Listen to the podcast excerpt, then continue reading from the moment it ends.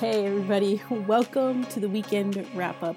My name is Dee Dee and I'm super excited this week to be talking about dad jokes and getting woke. So let's go ahead and jump into it. This is the weekend wrap up.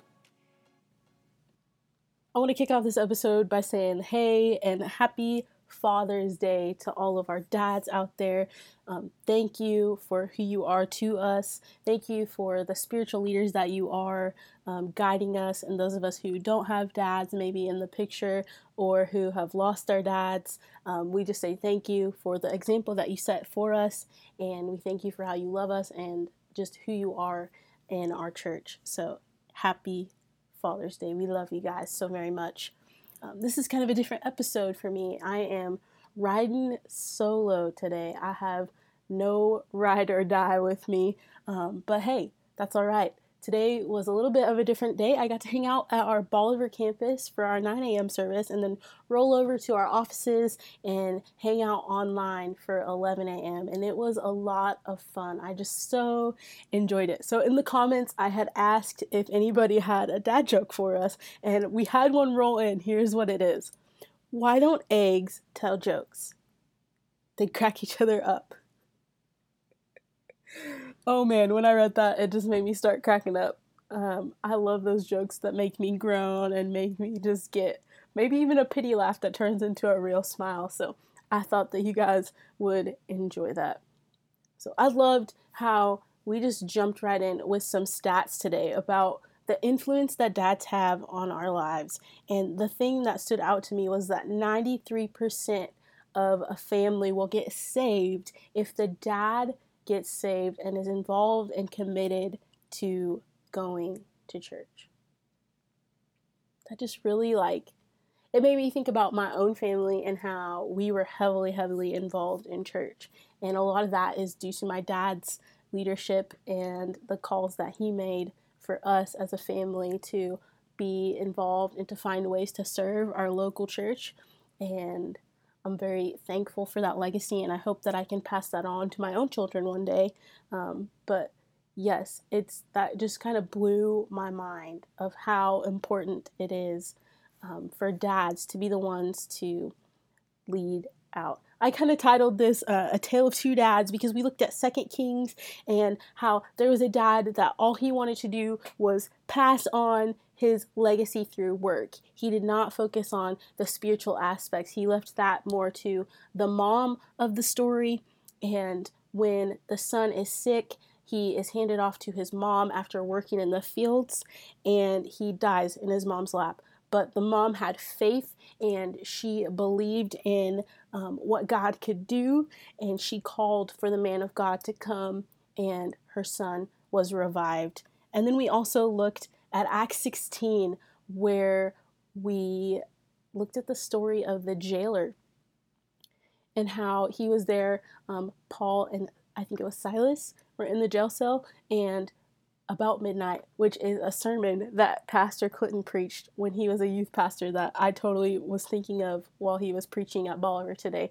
Um, but about midnight, the jail shook, there was an earthquake, and the doors flung open wide, and all of the prisoners could go free. And the jailer was about to um, about to take his own life because he knew the magnitude of what this freedom would cost him.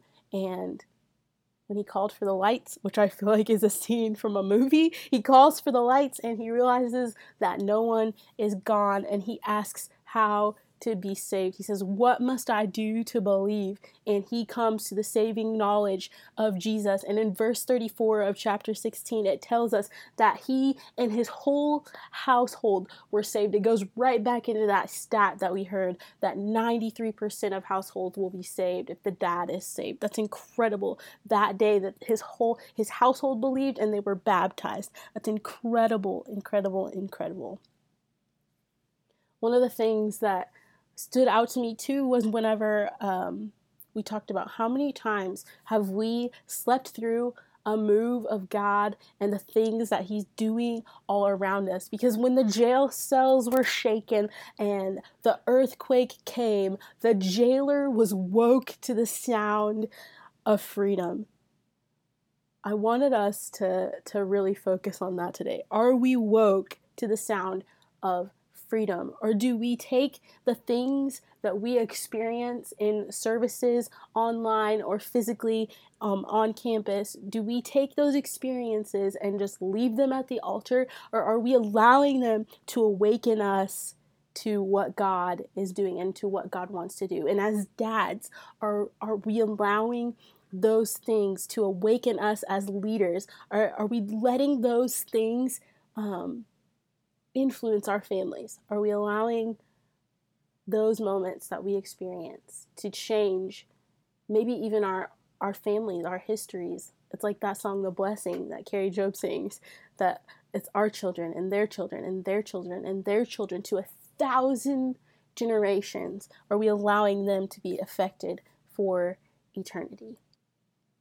So here's our challenge for the week. And I love how Pastor Bo put it, and I love how Pastor Clinton put it, um, talking about the hundred-yard dash and how you give it everything you got for a short distance, or how it's a relay and you do your part and you pass it on. And honestly, I was thinking about it. I feel like it's a mix of both things. We want to give it everything we've got for the leg of the journey that God gives us to influence our families, but we want to do our part um, in that journey and in that race to pass it on and pass it on and pass it on so the next generation can pass it on to their kids and on to their kids and their kids and their kids and their kids and on and on and on and on and on until God calls us home, or otherwise until He comes back.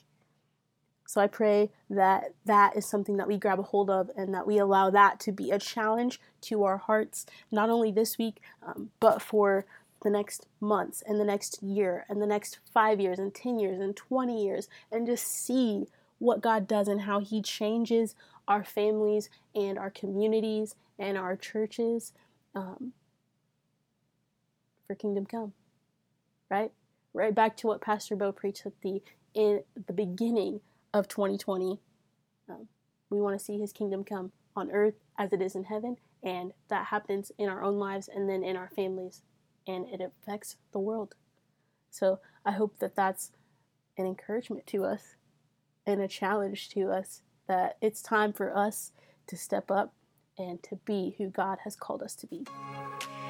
It really has been a great week, but I hope that we're back to normal next week. I miss Fable, and I miss having our pastors on and just getting to talk with them. But hey, I did want you to know that you can follow us at I Am The Hill on YouTube, Instagram, and Facebook, or I am the hill dot com for more information about our church. Thank you for joining us on this week's episode of The Weekend Wrap-Up.